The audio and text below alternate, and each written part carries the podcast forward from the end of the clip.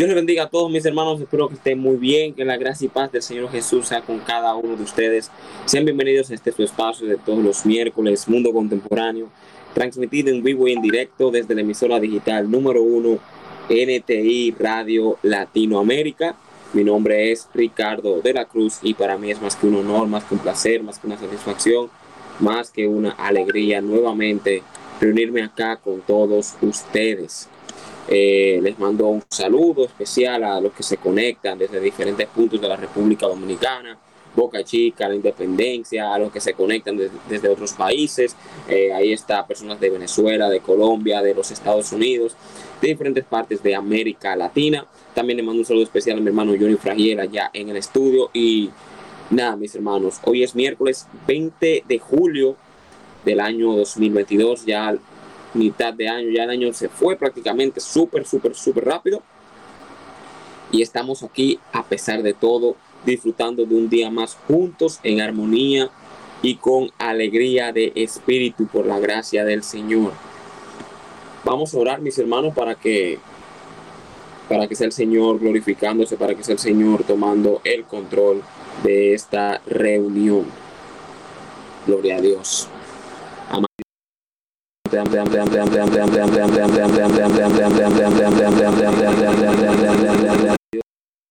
Yo te pido, Señor, que seas tú hablando por medio de mí. Te pido, Padre, en el nombre poderoso de Jesús, que tú tomes el control de esta llamada. Padre, te ruego en el nombre de Cristo que las personas que escuchan esta transmisión sean bendecidas, Señor, y puedan eh, escuchar, mi Dios, sobre todas las cosas, lo que tenemos para decir en esta tarde, noche, Señor. En el nombre de Jesús. Amén. Eh, bien, mis hermanos, eh, no estoy transmitiendo en Instagram ahora mismo. Eh, una eventualidad técnica sucedió, por lo cual me veo obligado. Estoy transmitiendo ahora desde el celular. Ustedes saben que yo transmito en la computadora con el micrófono y transmito en el celular, pero por una extraña razón que ignoro, el micrófono no lo quiere reconocer la aplicación, entonces eh, por eso no estoy en Instagram ahora mismo. De todos modos, todos aquellos que están en la página de NTI Radio, eh, ahí pueden comunicarse conmigo.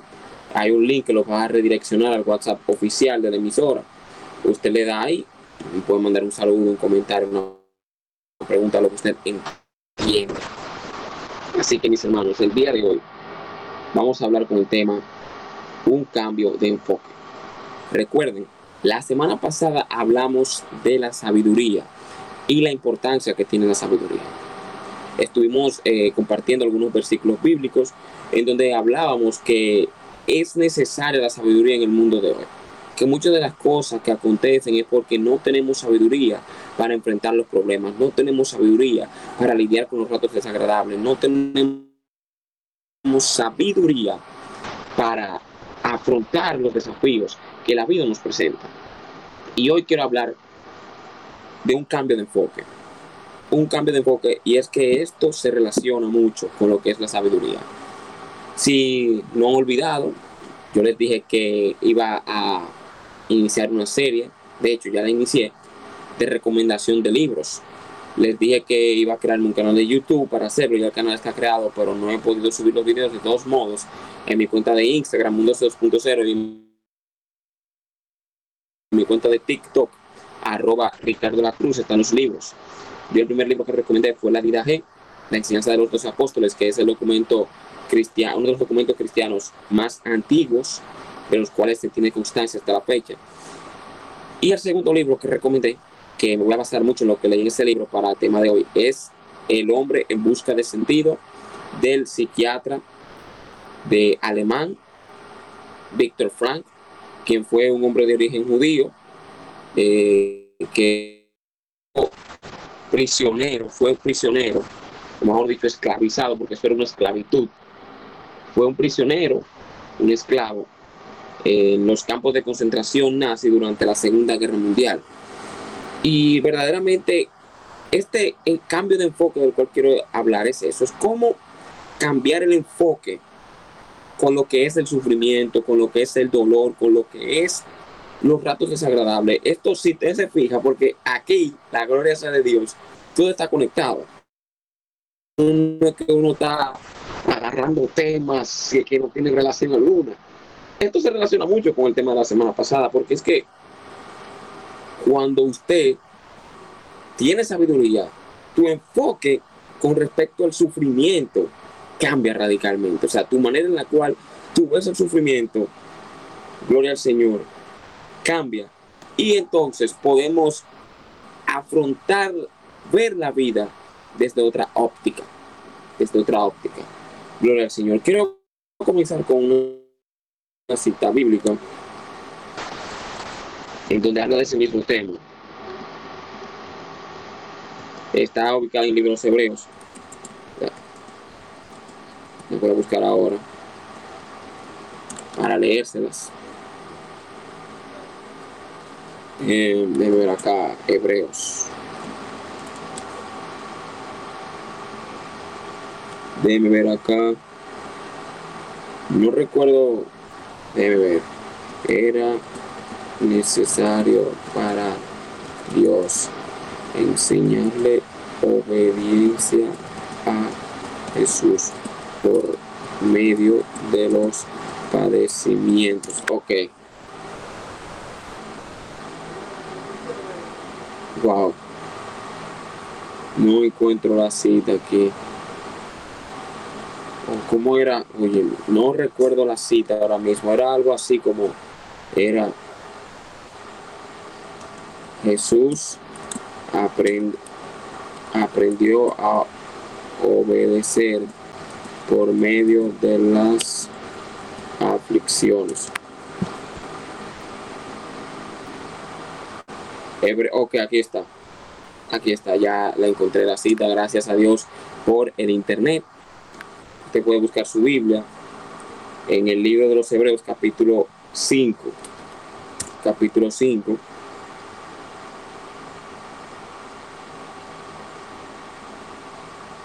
Miren lo que dice aquí, versículo 8 en adelante. Estoy leyendo la versión Nueva Biblia de las Américas. Dice así, aunque era hijo, o sea, Jesús era hijo de Dios, aprendió obediencia por lo que padeció. Oigan esto. El padecimiento que Jesús vivió tenía un propósito, que era enseñarle a obedecer. Escucha esto. El sufrimiento tiene un propósito. Ok. Y habiendo sido hecho perfecto, el sufrimiento que lo hizo obediente, lo convirtió en perfecto ante Dios. ¿Qué hizo esto a consecuencia? Vino a ser fuente de eterna salvación para todos los que le obedecen. Gloria al Señor. Ok. Cambio de enfoque. Nosotros sufrimos en nuestra vida. Pasamos ratos desagradables, cosas que nos agradan cosas que nos hacen sentir mal, cosas que de una u otra manera nos ofenden. Ahora bien, ¿con qué prisma, con qué lente, con qué eh, tú tomas el sufrimiento? Porque esta cita bíblica y el libro del cual voy a hablar, déjenme buscarlo acá para enseñárselos. ¿Qué libro? Este libro que pueden ver acá, El hombre en busca de sentido, de Víctor Frank aquí. Esa cita bíblica y este libro hablan de lo mismo. Lo único que la Biblia, como es la palabra de Dios, se antecedió, se antepuso, mejor dicho, no sé si se antecedió es un término correcto, se antepuso, fue anterior a la escritura de este libro por eh, casi dos mil años, mil, algunos mil eh, 900 tantos años, 1800 tantos años aproximadamente. Bien, pero ambos nos hablan de lo mismo. El sufrimiento es parte de la vida, ok, no podemos evitar el sufrimiento. No podemos evitar sufrir en nuestra vida. Siempre vamos a sufrir, hay dolores físicos, puede ser que usted de niño jugando, eh, se rompió una pierna. Yo, por ejemplo, recuerdo que yo jugaba baloncesto cuando era más pequeño. Yo me lesioné, que me pusieron un yeso por varios meses. Eh, hay niños que se parten la boca corriendo, se caen de una bicicleta. Eh, también hay dolores emocionales. ¿Qué les digo? No sé. Tal vez tú estabas ilusionado por un viaje y resulta, te hiciste muchas expectativas y a última hora ¡fup! se canceló el viaje. Perdiste un ser querido, eh, a tu esposa, a tu esposo, a tu padre, a tu madre, no sé. Hay diferentes tipos de dolores. Hay enfermedades también que causan dolor. Está el miedo. El miedo hasta cierto punto causa dolor, sufrimiento, la incertidumbre, el no saber qué me depara el mañana. Eh, la situación la economía causa sufrimiento, eh, la inestabilidad política, en fin, el destino de la humanidad, el no saber qué después de la muerte, todo eso causa sufrimiento, todo eso causa dolor. Por más que usted pretenda huir, usted no va a escapar del sufrimiento. Él estará presente en esta vida. Es inevitable. Ahora bien, lo que quiero resaltar es que el sufrimiento tiene un propósito. Decía el filósofo alemán Friedrich Nietzsche que a pesar de que fue un fuerte crítico del cristianismo y una persona que su sabiduría, su conocimiento, porque ciertamente hay que reconocer que era un gran escritor, un, escribía de una forma muy poética y tuvo ideas eh, que han impactado mucho en la humanidad. Ciertamente la usó de mala manera, pero no podemos quitar que esto que voy a mencionar ahora es cierto. Él decía que aquel que tiene un porqué puede soportar cualquier cómo. O sea, aquel que entiende el porqué de lo que está pasando, la razón de lo que está viviendo, por más duro, por más insoportable que sea, puede soportar aún la peor de las circunstancias, porque ya sabe su propósito. Tenemos un ejemplo de eso, Jesucristo, por ejemplo. Jesucristo sufrió como nadie en este mundo jamás ha sufrido, pero lo soportó porque sabía el propósito con el cual ese sufrimiento se iba a hacer y que al final ese sufrimiento momentáneo que él iba a padecer se iba a traducir en el bienestar de todas las personas que a él lo reciban. Pero tal vez usted me diga, ah, pero Ricardo, Jesucristo era Dios, no cuenta. Bueno, podemos citar el ejemplo también de, de miles de cristianos a lo largo de la historia que han sido martirizados por la fe. Hay muchos cristianos que han muerto crucificados como Jesús, hay otros que han muerto decapitados como el apóstol Pablo, hay muchos que han muerto devorados por los leones como durante la gran persecución que Nerón hizo en el Imperio Romano, que en el Coliseo los cristianos eran el almuerzo de los leones. Hay muchos que murieron quemados. Ellos murieron de formas horribles. Mas, sin embargo, esa muerte para ellos fue una bendición porque eh, había, ellos sabían que era un propósito eterno. Y así mismo hay personas que en la vida han sufrido muchísimo hay personas que siendo inocentes han caído en una cárcel. Hay personas que, como por ejemplo el autor que le cité del libro, estuvo en cuatro campos de concentración. O sea, aquel que entiende el porqué de su sufrimiento, el porqué de su dolor, puede soportar aún la peor de las circunstancias.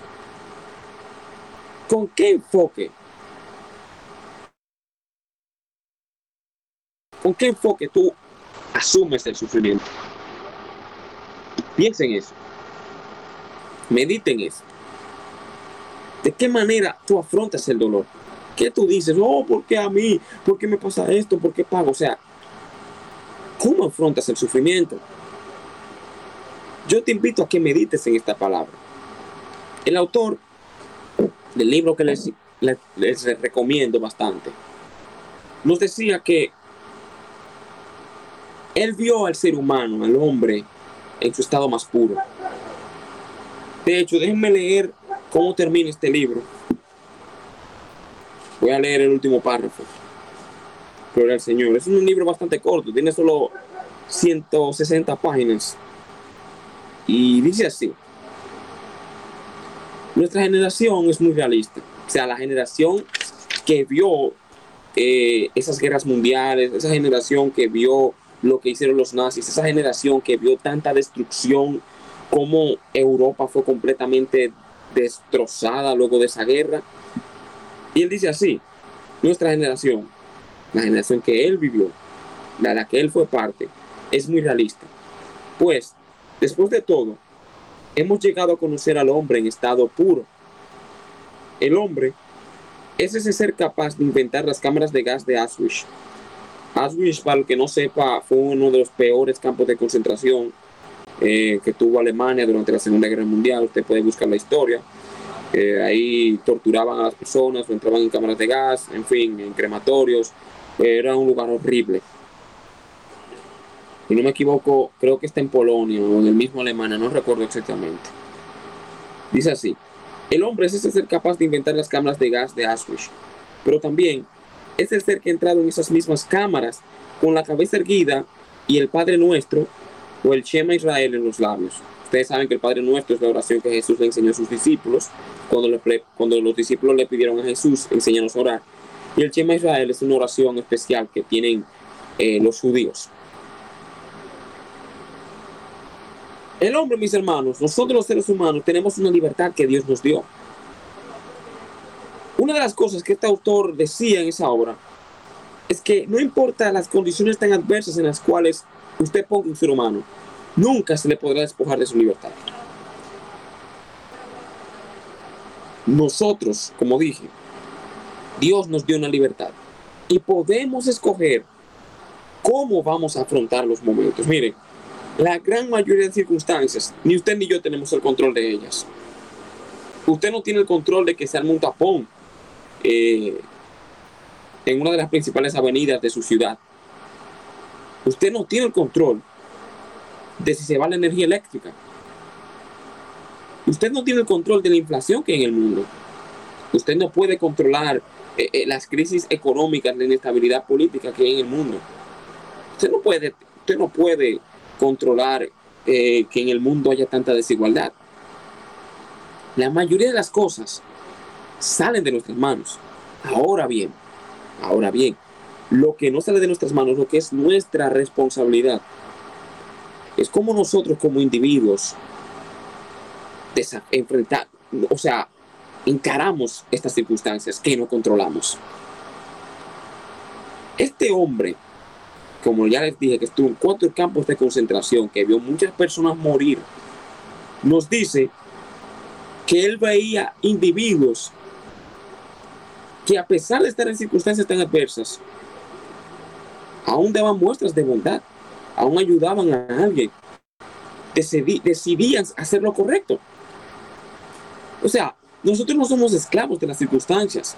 Claro está que el entorno, claro está que, la cultura, el lenguaje, tal vez los genes, de una u otra manera, influyen en lo que nosotros somos y decidimos.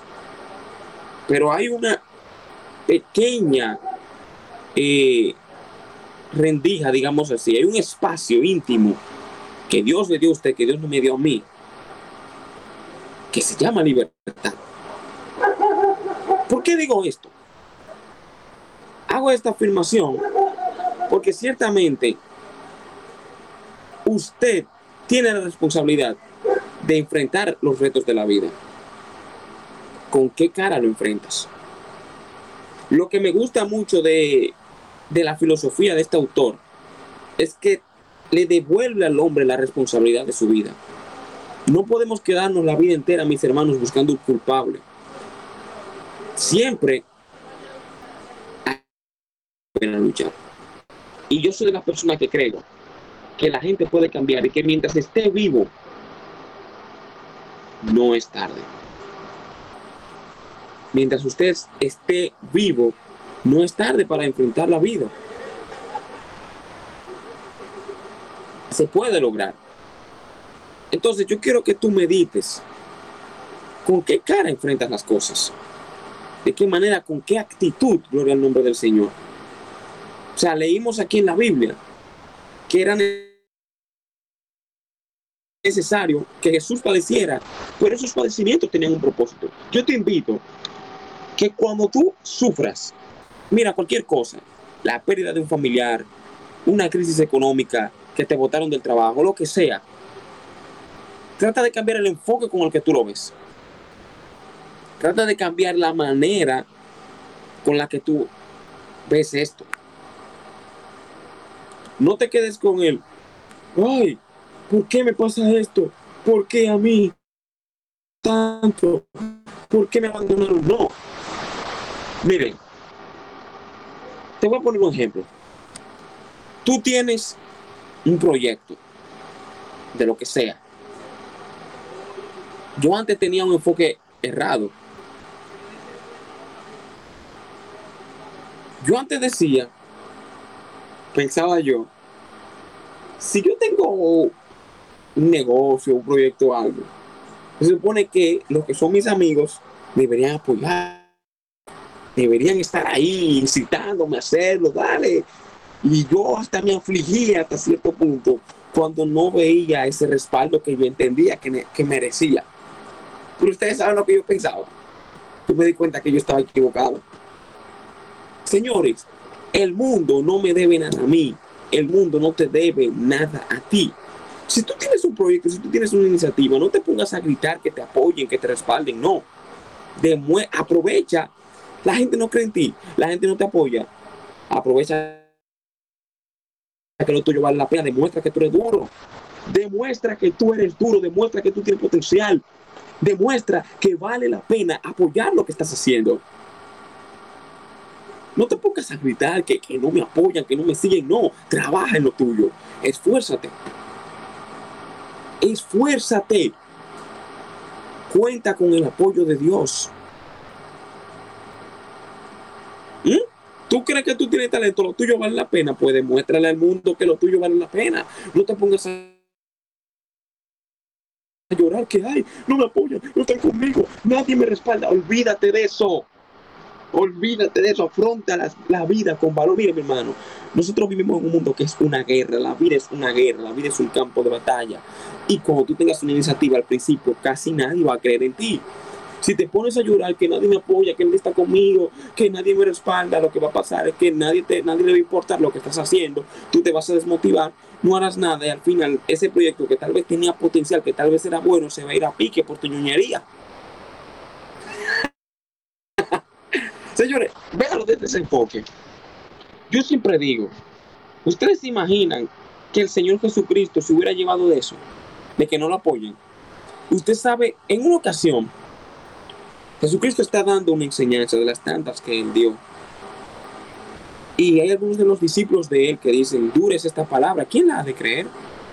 Y la escritura nos cuenta que las personas empezaban a marchar. Se fueron muchos de los que seguían a Jesús. Entonces Jesús mira a los apóstoles y les dice, ¿y ustedes también quieren irse? Señores, esto es increíble. O sea, la actitud que Cristo tenía para enfrentar la vida es la actitud que yo quisiera tener. O sea, cuando Jesús mira a sus apóstoles, que él mismo escogió, y les dice, ¿y ustedes también se quieren ir? ¿Qué Jesús está diciendo? Él les dice básicamente, yo sé para qué yo vine al mundo. Yo sé que yo tengo un propósito. Yo sé que yo tengo una misión que cumplir. Y no me importa que el mundo entero, que aún ustedes, mis apóstoles, me abandonen. Yo voy al blanco. Jesús andaba en ñoñería, gritando, que por qué me abandonan, por qué no estoy aquí, por qué me traicionan. No. Ese no es el enfoque con el, debemos, con el que debemos enfrentar la vida. Ese es un enfoque cobarde. Ese es un enfoque cobarde. En la vida hay dolor, en la vida habrá ficción, en la vida habrá sufrimiento, en la vida habrá momentos desagradables. Nadie te debe nada. Tú no tienes que estar andando pena, dando pena en el mundo porque las personas tienen sus propios problemas, sus propias situaciones y lamentablemente la mayoría de individuos en la tierra son egoístas.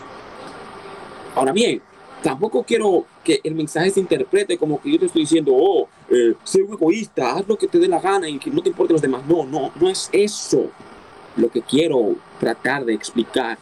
O sea, no, no, no se vaya a malinterpretar el mensaje. Lo que quiero decir, lo que quiero transmitir es que debemos cambiar el enfoque con el que enfrentamos la vida, mis hermanos. Jesucristo lo traicionaron. Jesucristo lo engañaron, a Jesucristo lo calumniaron y él nunca cambió su actitud. El autor del libro que les mencioné decía que muchas personas que fueron prisioneros en esos campos de concentración se pasaban todo el tiempo lamentándose de su suerte. no sabiendo ellos o desaprovechando ellos la extraordinaria, oiga esto, la extraordinaria oportunidad de superarse a sí mismos, que significaba estar en ese campo de concentración. Ese momento de dolor podía ser algo así como una purificación para ellos, para ellos eh, eh, eh, ser mejores personas. Oye, qué increíble. Oye, mi hermano, en un campo de concentración, no en un resort, no ni siquiera en una cárcel, no, en un campo de concentración. El que entraba ahí era casi seguro que iba a morir, o que iba a salir loco, o que iba a salir con un problema grandísimo, porque era esclavizado literalmente, señor. Esa gente lo que daban a comer era un pancito, una sopa, lo ponían a trabajar como animales, lo maltrataban física y verbalmente, o sea, era un maltrato extraordinario. Mas, sin embargo, esa oportunidad que tuvieron fue, una, fue un chance para ellos superarse como individuos. Para ellos superarse como individuos. Piensa en esos ratos desagradables que tú has tenido, en esas circunstancias adversas que has vivido, en esas personas en las cuales confiaste que en un momento te engañaron, en, en no sé, ese trabajo del cual te votaron, cualquier cosa desagradable que te haya pasado. Dale mente ahora. Posiblemente, o no posiblemente, lo más seguro es que esa circunstancia fue una oportunidad que se te brindó para que tú mejoraras como persona y lamentablemente y no quiero que se vea como que estoy acusando, porque yo también en muchas ocasiones he cometido ese error, que hubieron cosas malas que me ocurrieron y no fui capaz en ese momento de reconocer la extraordinaria oportunidad que el Señor me brindaba para yo superarme a mí mismo como hombre, como individuo. Dale mente, piensa, medita en eso. Un cambio de enfoque para ver el sufrimiento es lo que hace falta. A mí me sorprendió bastante una historia que, eh, que este autor cuenta. No sé si les dije, él fue el creador de la logoterapia. La logoterapia es algo así como una escuela psiquiátrica o un método psiquiátrico, psicológico, en donde el especialista trata de, de hacerle ver a la persona que su vida tiene un sentido, que su vida tiene una razón de ser él estaba, estoy explicando un poco la logoterapia, él decía que habían dos psiquiatras anteriores a él que fueron el famoso Sigmund Freud y otro eh, Alfred, ¿cómo se llama? Eh, psiquiatra Alfred, eh, no recuerdo, déjeme ver voluntad de poder, te voy a decir ahora.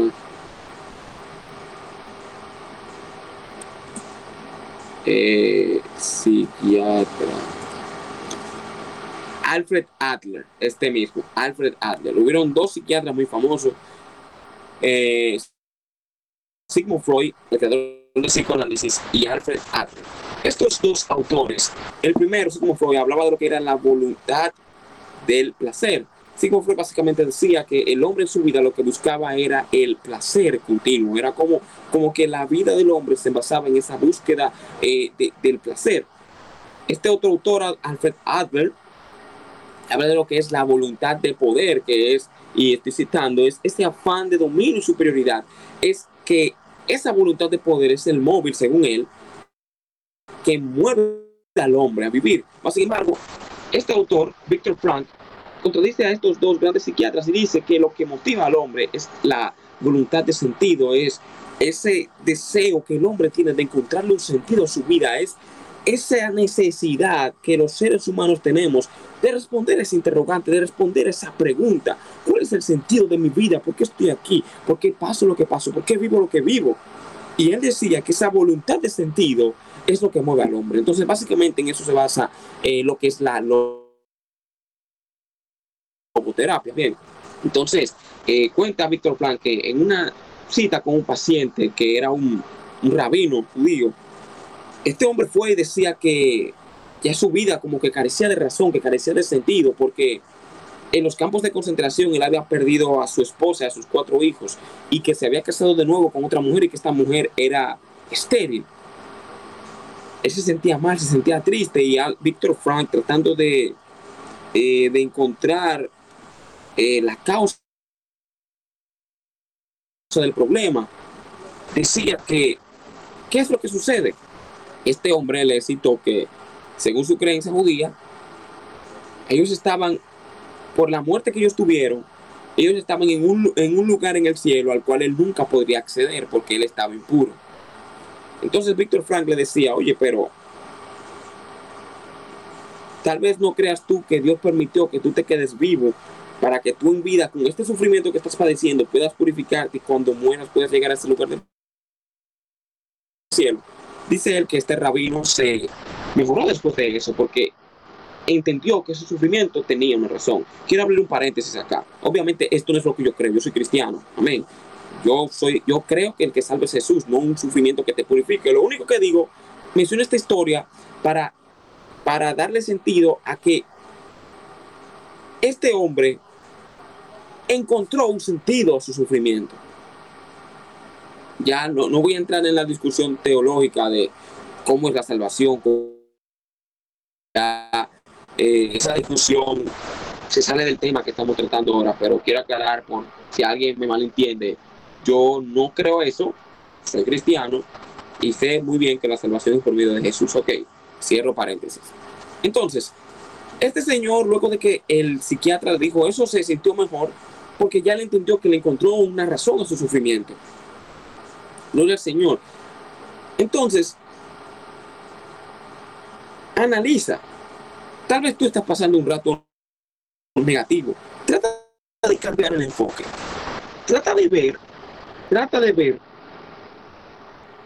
cómo ese sufrimiento, ese dolor puede hacer que tú te superes como persona. Tú cambies como persona. Mire, por ejemplo, voy a citar un caso no sé, un poco extremo. Imagínate que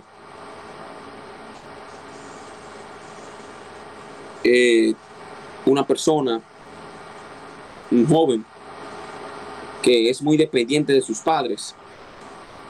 Este joven, eh, sus padres lo añoñan mucho, le dan todo, no trabaja, no hace nada, no estudia, no trabaja, no se esfuerza, no hace nada.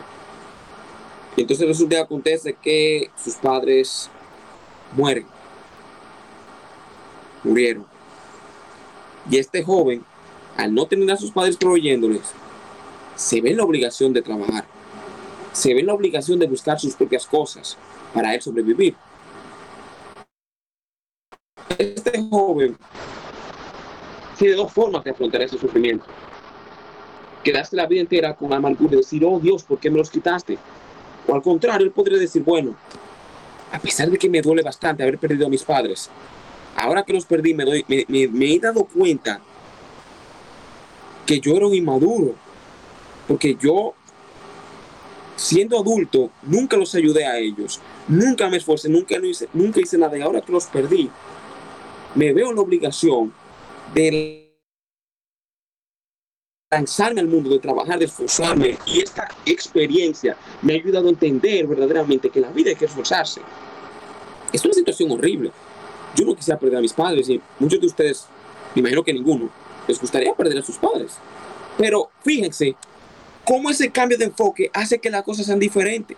Porque ya este joven dice, wow, perdí a mis padres, pero yo estoy seguro que ellos estarían orgullosos de mí si yo ven que cómo yo he afrontado esta situación y cómo yo, en vez de quedarme llorando, yo he afrontado la vida con valor y me he lanzado porque ahora yo tengo que valerme por mis propios esfuerzos. O sea, es una situación terrible, dolorosa, pero es un cambio de enfoque que va a hacer que él trascienda como individuo, porque ya él no va a ser eh, literalmente un parásito que va a estar dame, dame, dame, dame. No, él va a ser una persona productiva que se va a valer por su esfuerzo, por su trabajo. O sea, usted me, me capta la idea. Un cambio de enfoque. Y eso es lo que necesita esta sociedad.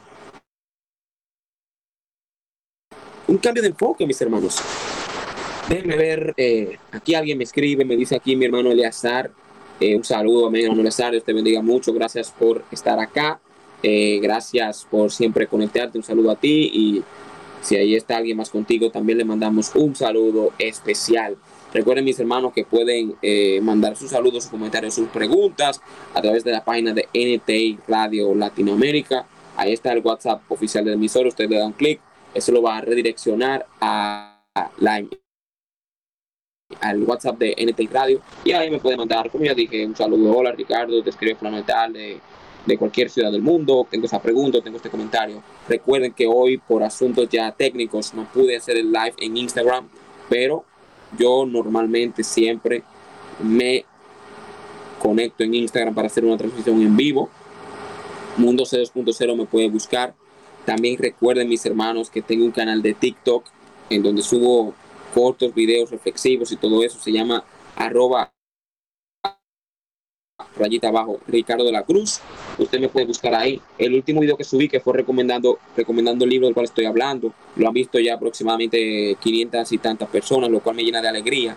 Eh, no por la cantidad, sino, bueno, sí por la cantidad, pero sé que aunque no todos lo hagan, yo tengo la esperanza que aunque sea uno o dos de esas personas que ven eso, se animen a leer ese libro y tal vez esa obra pueda cambiar la forma en la que ellos ven la vida. Y ya eso para mí es un gran logro. Amén. Entonces, ya usted sabe. Bien, mis hermanos, entonces, el que tiene un porqué puede soportar cualquier cómo. El que tiene un porqué puede soportar cualquier cómo. Dale mente, piensa. La Biblia nos enseña, mis hermanos, que todo obra para bien para aquellos que conforman la voluntad de Dios son llamados. Jesucristo decía, aventurados sois cuando los hombres hablen toda clase de mal en contra de vosotros, mintiendo. Voy a leer la cita exactamente. Voy a leer la cita exactamente. Bienaventurados. Miren, aquí está. Eh, déjeme ver. Mateo. Me dicen aquí. Saludos. Ah, pero usted empezó temprano hoy, soy Gina desde Independencia. Mi hermana Gina, Dios te bendiga. Eh, lo que pasa fue que comencé a las 7.30 de la noche hoy, ya que recuerden que hace como dos o tres miércoles no pude transmitir, entonces lo que hicimos fue que para recuperar esa hora empecé a transmitir a las 7.30. El próximo miércoles también, que bueno, gracias hermana Gina por recordarlo. El próximo miércoles también voy a comenzar a la misma hora, a las 7.30, para así recuperar esa hora que perdí aquel día. Así que ya saben, el próximo miércoles estaré desde las 7.30 de la noche. El programa será más extenso. Bien, entonces, las bienaventuranzas. Estoy leyendo las bienaventuranzas acá. Eh, voy a buscar la nueva Biblia de las Américas, que es mi versión favorita, personalmente, la que más me gusta. No estoy criticando a la Reina Valera ni ninguna otra, pero a mí en lo particular me gusta más esta versión. Eh, entonces, miren, dice aquí, Jesucristo dice, en el libro de Mateo, capítulo 5, verso 11, oigan bien, oigan bien lo que dice Jesús. Bienaventurados serán cuando los insulten y persigan y digan todo género de mal contra ustedes falsamente por causa de mí. Regocíjense y alegren y alegrense, porque la recompensa de ustedes en los cielos es grande. Porque así persiguieron a los profetas que fueron antes que ustedes. O sea, Jesús nos dice que cuando nos insulten, cuando nos persigan y hablen toda clase de mal en contra de nosotros, falsamente mintiendo, somos bienaventurados. Ahora, por causa de Él. No que me estén persiguiendo porque yo voy a hacer un atraco. No, no, no. Si usted lo persigue por hacer un, robo, entonces usted se lo merece porque te robó. Ahora, si lo persiguen a usted, si lo insultan, si levantan calumnias, si lo quieren destruir a usted, por causa de Jesús, por causa de la justicia, Jesús dice que tú eres bienaventurado. O sea, si tú sufres por causa del bien, tú eres bienaventurado. Más sin embargo, miren lo que Jesús dice. con respecto a esto. Oigan esto.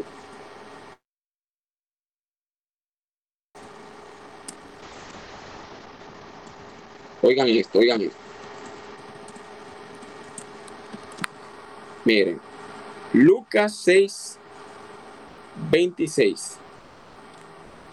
Vamos a buscar desde el versículo 20 al 26. Miren aquí. Lucas capítulo 6, verso 26, estoy leyendo la versión Reina Valera del 60, dice así. Hay de vosotros cuando todos los hombres oigan esto, hablen bien de vosotros, porque así hacían sus padres con los falsos profetas. Esto es como contraintuitivo, esto es como al revés. O sea, esto es como una contradicción, una locura, porque Jesucristo dice, mira, si hablan mal de ti, si te persiguen, si te calumnian, tú eres bienaventurado. Pero si todo el mundo habla bien de ti, entonces hay de ti. ¿Cómo, ¿Cómo debería ser al revés? Porque si todo el mundo habla bien de mí, porque se supone en teoría que yo soy bueno y si todos hablan mal de mí porque yo soy malo. No necesariamente es así. Amigo, no. No.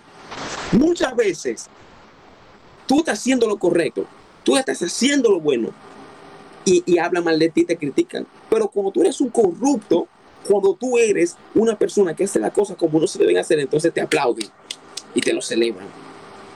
El mundo que vivimos es así. No siempre es así, pero pasa. Entonces, el sufrimiento, mis hermanos, es una bendición. Cuando el sufrimiento viene, porque quiero hacer una distinción. Quiero hacer, no es que, no, yo no estoy diciendo que si usted está sufriendo, por ejemplo, si un narcotraficante está sufriendo por ser un narcotraficante, que él es bienaventurado, no. No. Porque ese sufrimiento él se lo ganó por sus malas acciones. No es que yo estoy diciendo que si un pandillero está sufriendo por ser un pandillero, él es bienaventurado. No, él no es bienaventurado porque él está sufriendo por sus malas acciones.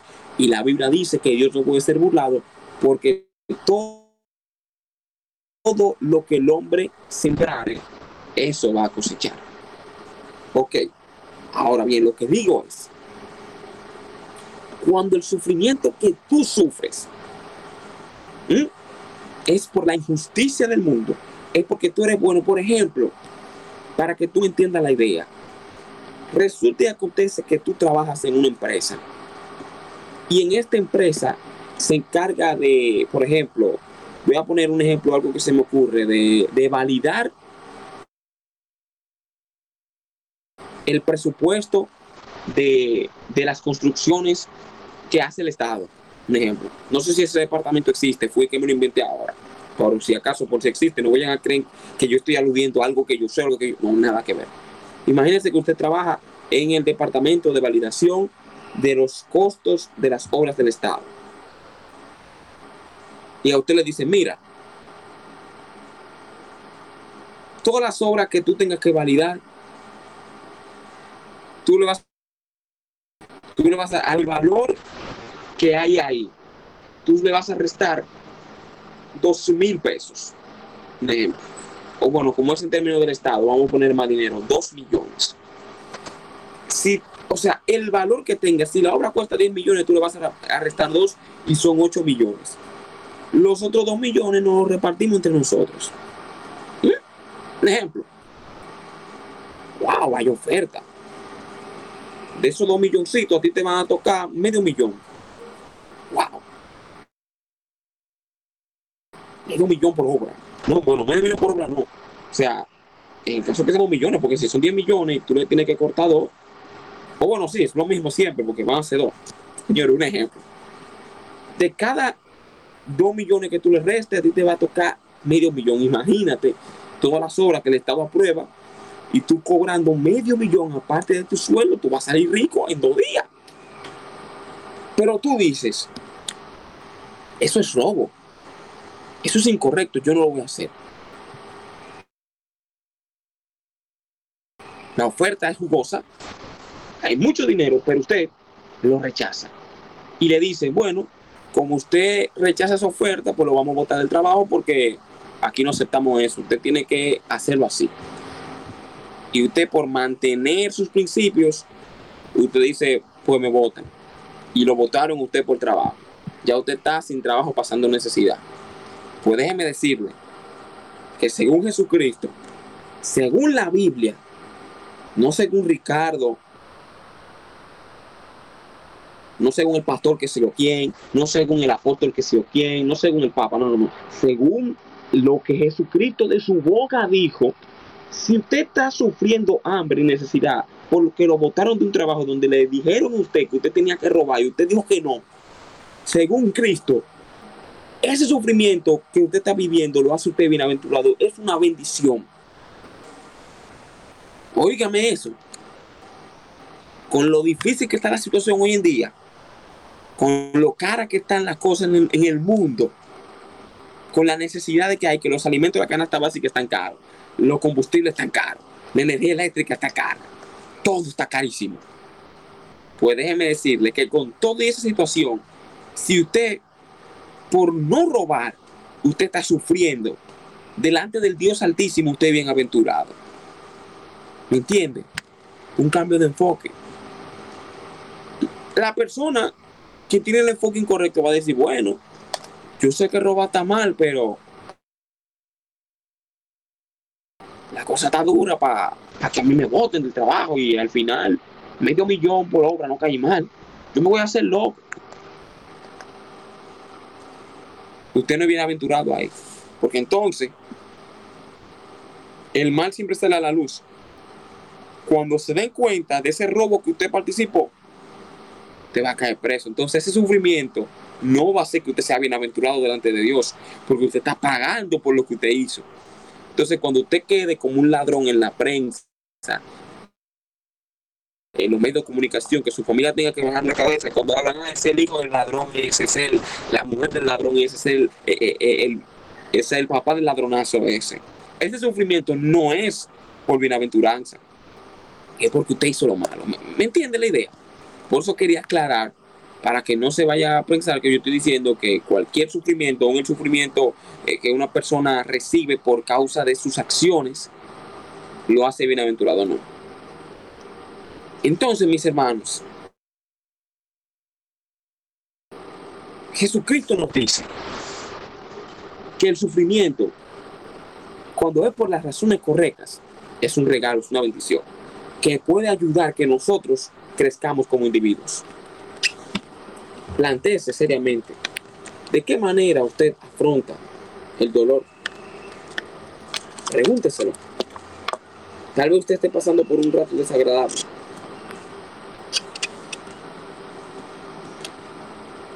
Miren, yo estaba trabajando en un sitio.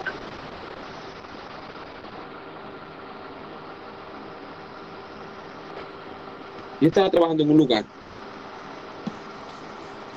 Y estaba muy ilusionado, yo quería trabajar ahí. Estaba en una, en una especie de, de, pasantía, no sé cómo lo digan en el resto de Latinoamérica. Eso es como que una empresa te permite estar un tiempo laborando allá hay muchas que lo pagan, hay otras que no, a mí no me pagaron nada. Pero básicamente en ese tiempo ellos van probando y si ellos ven que tú tienes lo que yo necesito, te contratan. Si no, pues te despachan. Resulta que yo estuve en una empresa, iba, me gustaba el entorno, pero al final no me aceptaron. Después de eso, mis hermanos, yo me he puesto a estudiar todo lo que me dieron, todo lo que yo aprendí ahí. Y yo he aprendido mucho. O sea, esa experiencia que me dolió, me ha ayudado a crecer como persona. O sea, un sufrimiento que me ha mejorado a mí como individuo. Déjame leer lo que me dicen acá. Alguien me escribe saludos. Me dicen así. Yo tengo un trabajo honesto en el departamento de contabilidad de una empresa reconocida. Y mi suegro dice que yo estoy pecando y que voy al infierno porque es una empresa de cigarrillos y yo no estoy haciendo nada malo y gano, y gano bien. Soy Cristina Duarte. ¿Qué piensas tú de eso? Dios te bendiga, hermana Cristina. Eh, wow. Esa pregunta, esa pregunta está fuerte. Mira. No, wow. Realmente, honestamente, honestamente, yo como que, honestamente, como que no, no sé, en verdad, déjame pensar. Vamos, vamos a ver esto. Tú estás trabajando en una empresa de cigarrillos, ok. Sabemos que el cigarrillo, esto tú lo sabes, daña la salud de las personas. El cigarrillo es la causa de muerte de muchas personas. Ok, eso es indiscutible, tú lo sabes. Hay personas que mueren por la adicción a los cigarrillos. Y no solamente por fumarlos.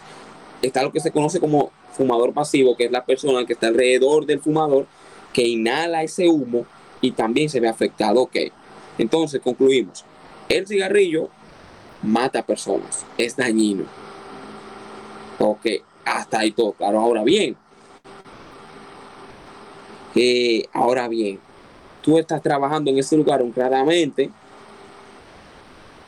en el departamento de contabilidad. Ok. Eh, tú con eso le das sustento a tu familia. Tú no estás robando. Tú. Eh, yo en verdad no diría que tú estás pecando que te vas al infierno, personalmente. O sea. Pero o sea, como que ahora mismo tengo una batalla. honestamente no sé qué decirte, pero yo no creo personalmente, es mi opinión. Es mi opinión. Sí, es cierto, es el hombre que decide si fuma o no, que eso lo entendemos. Eso, tranquila, no es que yo te estoy acusando de que, de que te vas a ir al infierno por eso. Pero a los dueños será que van al infierno. Bueno, ahí, si ellos se arrepienten, el Señor los puede salvar. Eh, realmente, mira, honestamente, no, no, no sé, de verdad. O sea, si yo me pongo a decir, no sé, mira, no sé, eh, me imagino que eres cristiana, no lo sé. Yo lo que te invito es que tú le preguntes a tu pastor si eres protestante, si eres evangélica, si tú eres católica, no lo sé, y pregúntale al sacerdote o ora, ora, le pide dirección a Dios a ver qué te dice, porque realmente no, o sea, realmente no, honestamente no, no sé qué decirte, de verdad que no. Y eso es como que, eso es lo mismo que yo, como que una persona trabaja en una empresa de armas. Yo trabajo en una empresa de armas, pero con esa, con esa, con lo que yo gano yo sustento a mi familia. Pero otra persona puede decir, ah, pero con esas armas se matan personas inocentes. Tú eres responsable. Muchas personas, no, no es que lo diga yo, ok, pero puede ser que haya alguien que te diga, puede ser que tu suegro diga, hay personas que mueren por los cigarrillos, si tú trabajas en esa empresa, tú de manera indirecta colaboras con la muerte de esa gente. Puede ser que eso sea lo que él piense y por eso él te diga que estás pecando y que te vas al infierno. Ahora bien, yo, Ricardo, no me atrevería a hacer esa afirmación tan contundente de que tú te vayas a ir al infierno por eso. Pero en verdad, eh, te digo, realmente pregúntale al Señor, pregúntale a tu pastor o a tu sacerdote, eh, porque no, realmente ahí, ahí, no sé, realmente, honestamente, no, no sé qué decir. Déjenme ver. Me dicen aquí, saludos, soy policía nacional. Señores, me están mandando preguntas difíciles. Ay, santo. Y yo he matado a personas, pero todos eran delincuentes. Y soy cristiano, pero es mi deber. También voy al infierno bueno, no sé si ese también voy al infierno, no sé si tú me estás preguntando si te vas a ir al infierno o si lo estás afirmando. Mira, con el tema de, matar, señor, me estoy saliendo un poco de tema, pero es que quiero responder lo que me están diciendo. Miren, cuando la Biblia dice no matarás, no es que de manera tajante Dios te está diciendo que bajo ninguna circunstancia es válido tú quitarle la vida a una persona. Lo que Dios está diciendo es que tú no puedes planificar, que tú no puedes con alevosía eh, planear la muerte de una persona que a ti no te ha hecho nada. En el caso del caballero, de la persona, bueno, no sé si es un hombre o una mujer, que me dice que es policía y que ha matado delincuentes. En ese caso, no sé cómo fue, no sé cómo fue la circunstancia, pero si fue que tú estabas en un intercambio de disparos con ese delincuente y era o tu la de él y tú lo mataste con, defendiendo tu vida, yo personalmente no lo veo, no lo veo mal. Ahora, ahora bien, siendo honesto, si fue como pasa muchas veces que ya al delincuente, lo tenían neutralizado y van y lo matan, teniéndolo neutralizado, yo ahí no lo veo correcto porque ya se estaba neutralizado. O sea, no sé si, si me di a entender. Es como que tú lo tengas agarrado, tú lo tienes posado y te dio por matarlo.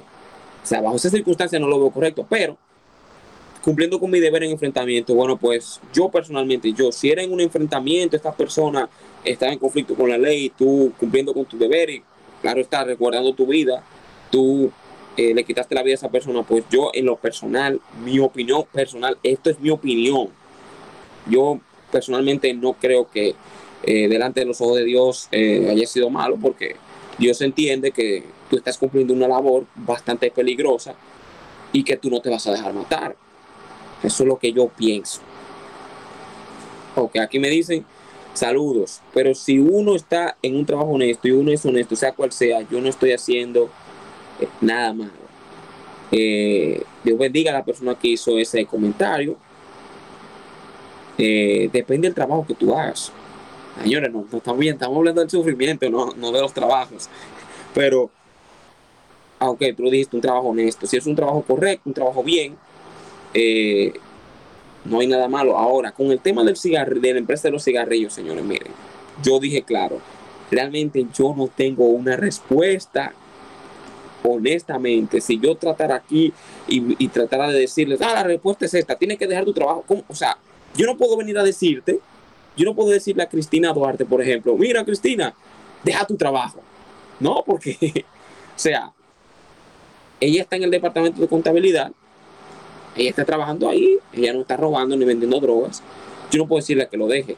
Ahora bien, lo que yo digo es, si ella es cristiana, si ella es cristiana, si tú eres evangélica, habla con tu pastor, si tú eres católica, habla con el sacerdote, planteale eso, porque yo tú me preguntaste mi opinión y yo en verdad, o sea, no, tengo respuesta para esa pregunta. De verdad, o sea, si me pongo a decir algo, creo que voy a hablar disparates. Entonces, honestamente, no sabría qué decirte en ese caso. De verdad.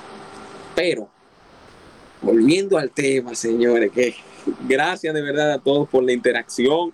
Señores, esto es lo que me gusta, o sea, hable, o contradígame si usted quiere todo lo que usted me escriba, siempre y cuando no sea una mala palabra o una falta de respeto, yo lo voy a leer. Lo que usted mande, yo lo voy a leer.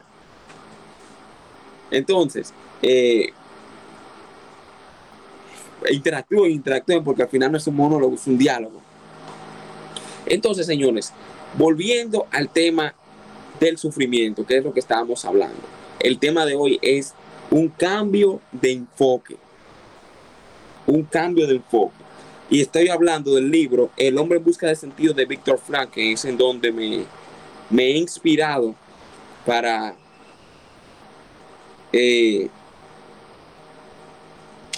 para el tema de hoy. Y también en la cita bíblica del libro de los Hebreos, en donde nos dice que era necesario que el Señor Jesucristo aprendiera la obediencia por medio del sufrimiento.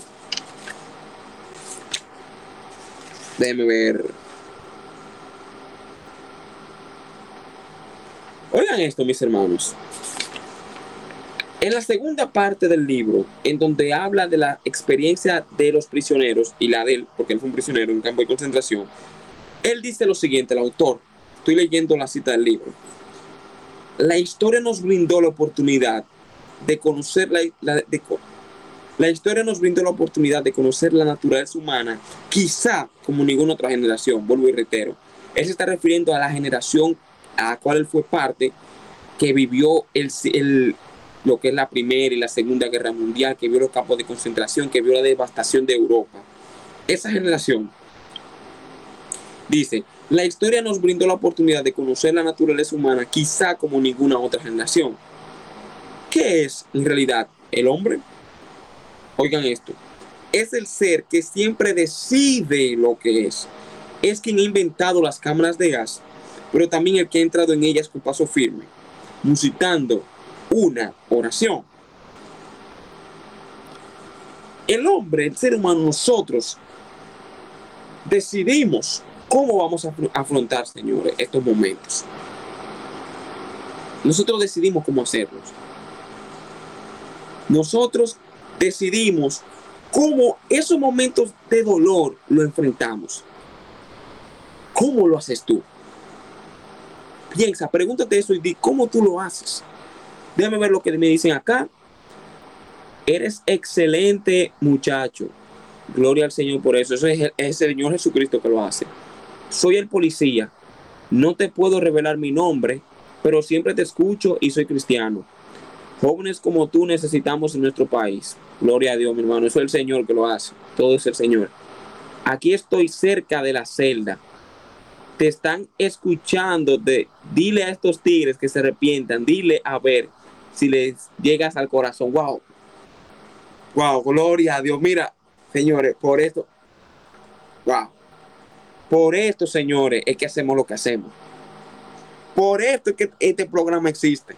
Por eso que existe el mundo contemporáneo. Mira, wow, mi hermano, mira, Dios te bendiga. Dios te bendiga. Y a los jóvenes, a las personas que están ahí, que Dios los bendiga también. Yo no sé, déjame aprovechar y hablarle a ellos directamente, que me están escuchando. No sé qué cantidad sean ustedes. No sé qué hicieron ustedes para estar ahí. Pero yo les vengo a decir, mis hermanos, en esta noche, de parte de Dios, que ustedes tienen la oportunidad de darle un rumbo diferente a su vida. Cometieron un error. Yo no sé qué fue lo que hicieron. Ustedes cometieron un error, pero ustedes ahora Dios les está dando la oportunidad de cambiar el rumbo de su vida. Ustedes pueden decidir cambiar su vida. Óyeme, gloria a Dios, qué alegría siento en mi corazón. No es coincidencia no es coincidencia esto. Hay uno, wow, me dice aquí está uno llorando, wow. Óyeme, gloria a Dios, mi hermano, de verdad, mira, gloria a Dios. Tú no sabes la alegría que yo siento. Mis hermanos, óyeme, ustedes tienen la oportunidad de darle un rumbo diferente a su vida. Ustedes pueden decidir lo que van a hacer a partir de ahora. Esa cárcel que ustedes tienen, por lo que sea que ustedes han hecho. Miren, ustedes saben algo que yo pienso. A veces lo mejor que le puede pasar a los jóvenes, a las personas que andan en la calle delinquiendo es caer preso. Porque Dios permite que les pase estas cosas para que ellos reflexionen y se den cuenta de lo desviado que está su vida y se arrepientan. Yo no lo conozco a ustedes y tal vez yo nunca lo conozca, pero Dios lo conoce. El Señor lo conoce y Él permitió que ustedes escuchen este programa para que, para él decirle a ustedes que a pesar de lo que hicieron, a pesar de la falta que cometieron, ustedes pueden esperar mucho de la vida. El autor de este libro que estoy citando decía que no debemos preguntar cuál es el sentido de la vida, sino qué espera la vida de nosotros. O en este caso, ¿qué espera Dios de nosotros? Ustedes saben lo que Dios espera de ustedes. Miren, Miren cómo son las cosas. Ustedes cometieron una falta, sea la que sea. Están pagando en la cárcel. ¿Qué espera de ustedes? Que ustedes reflexionen. Que ustedes reflexionen en esa cárcel. Que se den cuenta que han estado mal. No quiero que esto suene como que lo estoy acusando, no es eso. Pero el Señor quiere que ustedes se den cuenta que han estado viviendo una vida incorrecta pero que hay un chance de cambiar. Mucha gente le va a decir a ustedes, yo lo dije al principio esto, que la gente puede cambiar. Hay mucha gente que dice, no, el delincuente, el ladrón no cambia. Este que está aquí no cree eso. Yo pienso que aún el más perverso de los hombres puede cambiar. Si primero, si le abre su corazón al Señor y segundo, si se lo propone. Porque si si usted persiste en su orgullo, en que no, que no voy a cambiar, que voy a seguir delinquiendo, pues usted no va a cambiar nunca. Pero si usted entra en razón y dice, wow, yo he robado, yo he atacado, yo he matado, yo he hecho mal, pero tú sabes qué, yo me arrepiento, yo quiero darle un giro a mi vida, usted puede cambiar. Usted puede cambiar, mi hermano. Ese sufrimiento que ustedes están padeciendo ahora tiene un sentido tiene un valor, cambien el enfoque. No se queden, ay, estoy preso, ay, denle gracias a Dios. Tal vez, si ustedes no estuvieran presos ahora, estuvieran muertos en el infierno, porque eso es lo que le espera a aquellos que mueren sin Jesucristo. El que se muere sin Jesús se va para el infierno, pero ustedes están vivos. Y yo creo en un Dios Yo creo en un Dios. Gloria al Señor. Yo creo en un Dios que puede transformar aún al peor de los hombres. Así que gloria a Dios. Dios bendiga al hermano policía que nos está escuchando, de verdad. Yo te invito, no sé si es la primera vez que... Ah, bueno, si tú me dijiste que siempre me escucha, excelente. Yo te invito, por favor, directamente a que cuando me escuches, si te es posible, trata siempre que aquellas personas que están en esas celdas escuchen este programa. No lo digo para que, para vanagloriarme, ah, para que me escuchen a mí, al que más sabe. No, no, no, no, no. Es para que escuchen palabra de Dios. Y te, no sé si lo haces, pero te sugiero que como eres cristiano, predícales a estos hombres también. Tal vez, eh, no sé cómo sé, tú eres policía, entonces tal vez la relación entre ustedes no sea la mejor, porque ellos de una u otra manera puede ser que te vean como enemigo. Ah, no, es policía que me metió preso. Pero mira, tú como cristiano, como hombre de Dios, el Señor te ha puesto ahí para que entre otras cosas tú a estos jóvenes, a estos hombres, le hables del Señor Jesucristo. Te sugiero que lo hagas. No sé si lo has hecho, no sé si te has tomado esa oportunidad, pero si puedes, claro está. Te invito a que tú le hables del Señor. Trata de llevar tratado y a los presos, miren, tome ese tratado, léalo. Y yo te aseguro que aunque sea uno o dos cambian, mi hermano. Por más delincuente que tú lo veas, óyeme, aunque sea uno o dos cambian yo creo que Dios cambia. Óyeme, yo creo que Dios cambia. Gloria al nombre del Señor Jesucristo. Oigan esto. Oigan esto. Miren, hay un capítulo de este libro que dice así, el sufrimiento como logro. Escuchen esto. Cuando se nos reveló el significado del sufrimiento. Rehusamos aliviar las, las, torturas del campo a fuerza de reprimirlas en nuestras mentes o de engañarnos abrigando falsas ilusiones o alimentando un optimismo simulado. Oigan esto, oigan esto. Asumimos el sufrimiento como una tarea a la que no queríamos dar ya la espalda descubrimos las ocultas oportunidades de enriquecimiento que llevaron al poeta Rilke, un poeta de, esa nación, a escribir por cuánto sufrimiento hay que pasar. Rilke hablaba de conseguir mediante el sufrimiento, como otros dicen, conseguir mediante el trabajo. Oigan esto. Teníamos ante nosotros una inmensidad de sufrimiento que soportar. Oigan, escuchen esto, por favor. Debíamos enfrentarnos a él. El sufrimiento no es para que tú te le embales. El sufrimiento no es para que tú huyas como un cobarde, no. El sufrimiento es para que tú lo enfrentes. El sufrimiento es para que tú te pongas de pie y digas, estoy pasando un momento terrible, la estoy pasando mal, pero voy a enfrentar este momento de dolor con valor. Para eso sufrimiento, mi hermano. Para eso. Esa deuda en la que tú estás pasando no es para que tú estés llorando. Eso es para Dios moldear tu carácter.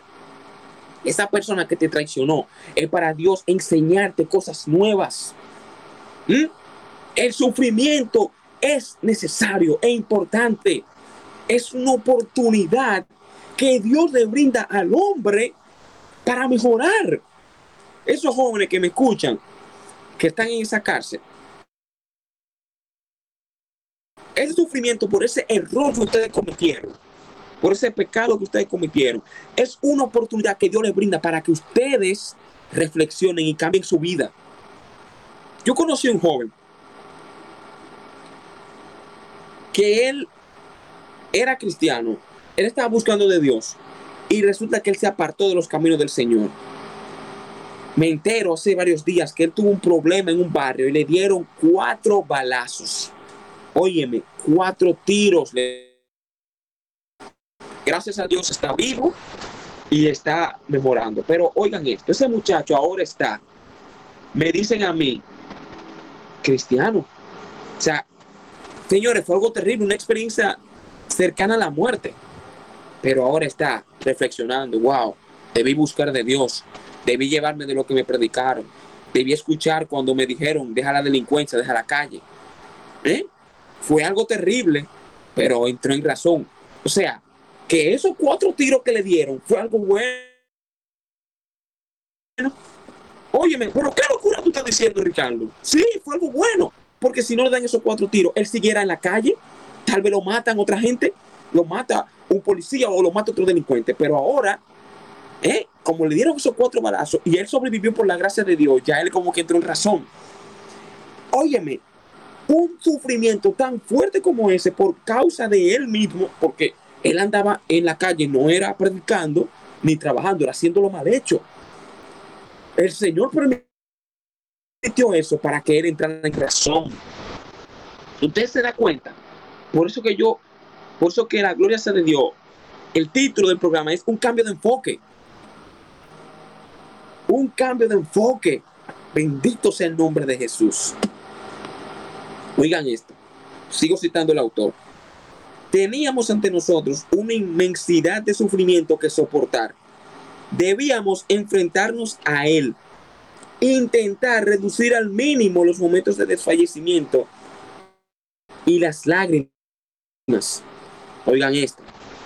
Pero no había que avergonzarse de las lágrimas, pues ellas testimonian la valentía del hombre, el valor de enfrentar el sufrimiento.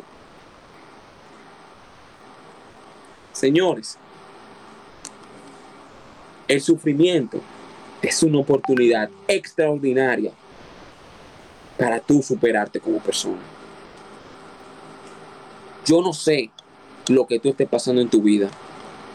Puede ser, como ya dije, una puede ser que te vayan a desalojar, puede ser que alguien te traicionó, puede ser eh, que te botaron del trabajo por una calumnia, puede ser que tú estés sufriendo por injusticia, puede ser que tú cometiste un error que tú hiciste algo malo y estés sufriendo por eso.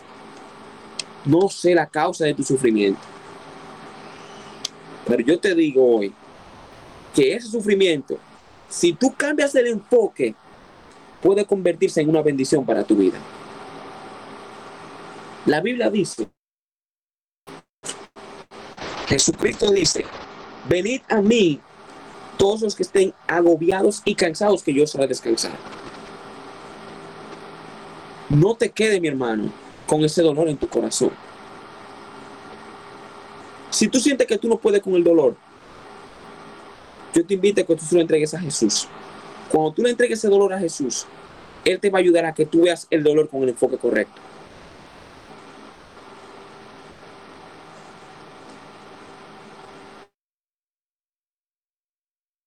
Acércate a Cristo.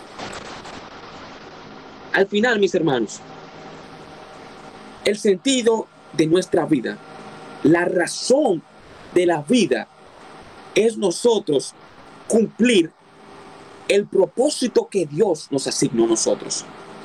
La Biblia dice, bueno, no la Biblia, el autor del libro que cité, dice que cada individuo es único. Cada individuo tiene un propósito y una razón completar. Tu vida Solo tú puedes cumplir el propósito que tú tienes. Y tienes un tiempo limitado que es esta vida. Y una sola oportunidad. No dos ni tres. Una sola oportunidad. Tú tienes una responsabilidad con Dios y con la humanidad de cumplir ese propósito que tienes en tu vida. Ahora, ¿cómo conozco ese propósito, Ricardo? Preguntarás tú. Lo primero que tú tienes que hacer es entregarle tu vida al Señor Jesucristo. Él te va revelar ese propósito. Y entonces, cuando tú, mi hermano, óyeme, cuando tú conozcas el sufrimiento, se va a cumplir la frase que yo dije, que el que tiene un porqué puede soportar cualquier cómo. Hay mujeres sufriendo muchísimo por sus hijos, en trabajos que hasta, hasta tienen que soportar humillaciones y de todo, pero lo hacen ¿por qué? Por sus hijos, porque los aman. Hay hombres ¿Mm? Que se levantan a las 5 o las 4 de la mañana a pasar muchísima lucha en la calle. ¿Mm? A pasar necesidad, a pasar hambre. ¿Pero por qué? Por su esposa y sus hijos. ¿Mm? El sufrimiento que ellos están pasando, los malos ratos, tiene un porqué. que los seres queridos que ellos aman. Ahora bien, hay algo mayor que la familia, que tu esposa, que tus hijos, por lo cual vale la pena aún perder la misma vida, y es Jesucristo. Jesús dijo, aquel que pierda su vida por causa del Hijo del Hombre la hallará. Jesucristo, mi hermano, nos le, le da sentido en nuestra vida y por causa de él, cualquier sufrimiento, cualquier dolor, vale la pena. A los que me escuchan, yo les digo en esta noche que lo que tú estás pasando no es para acabar contigo, no es que Dios quiere destruirte, no es que Dios quiere acabar con tu vida, no. Es que Dios quiere que tú entres en razón, que tú acudas a Él.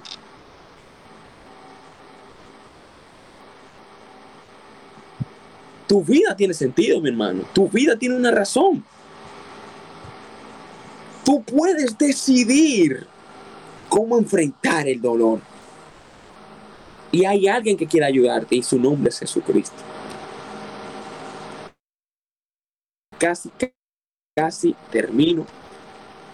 Pero quiero que hagamos una oración. Todo aquel eh, que escucha, que me está escuchando,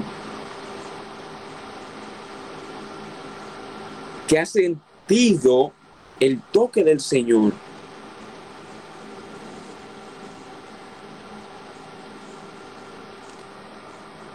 Todo aquel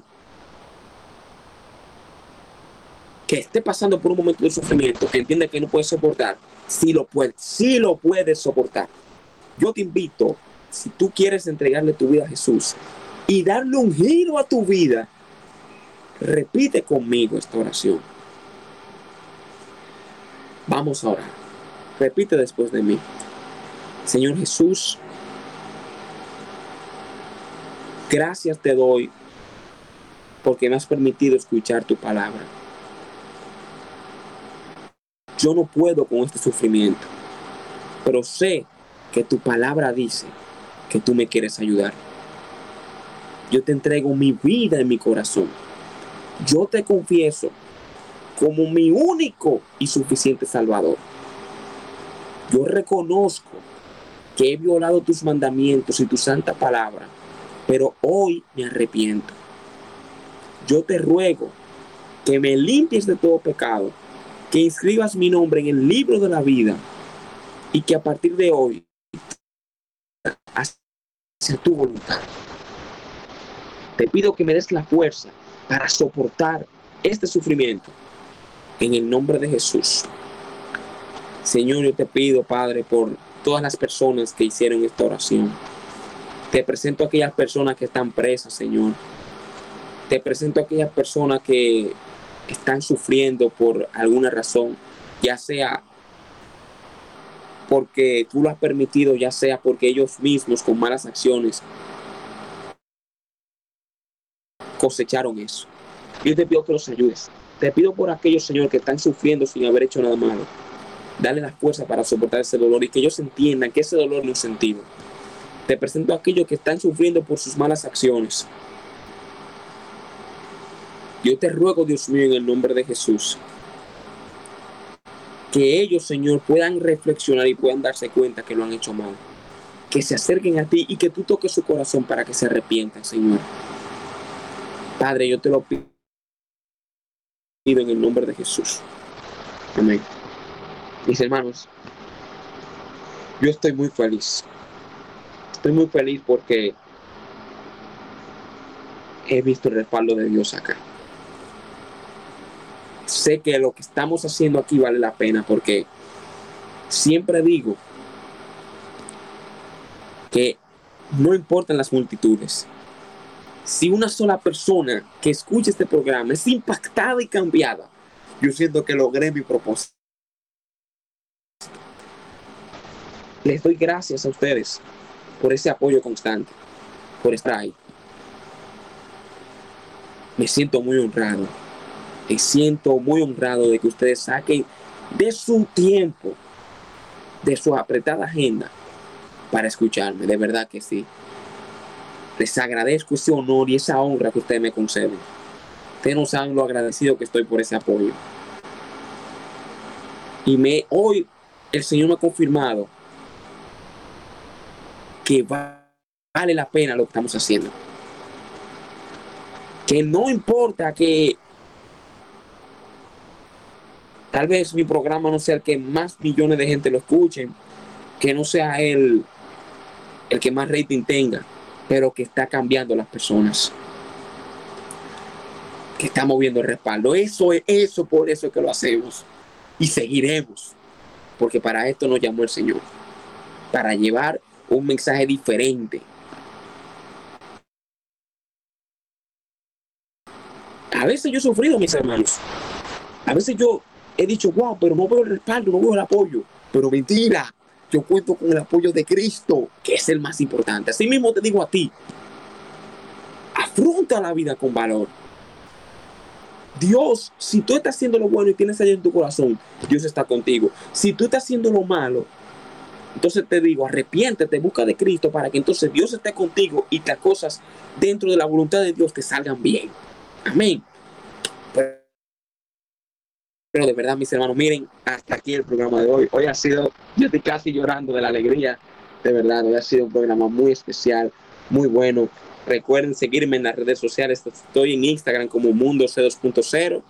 También estoy en TikTok como arroba Ricardo, arroba rayita abajo Ricardo de la Cruz.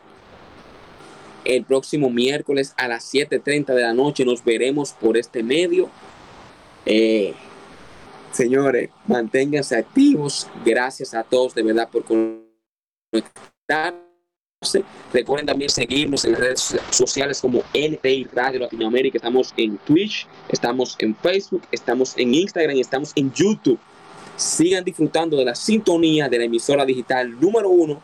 Y estuvo hablando su hermano y amigo Ricardo La Cruz desde Santo Domingo, capital de la República Dominicana, para toda Latinoamérica y el mundo. Así que me despido y nos veremos el próximo miércoles si el Señor en su infinita voluntad lo permite. Muchas gracias a todos. Adiós.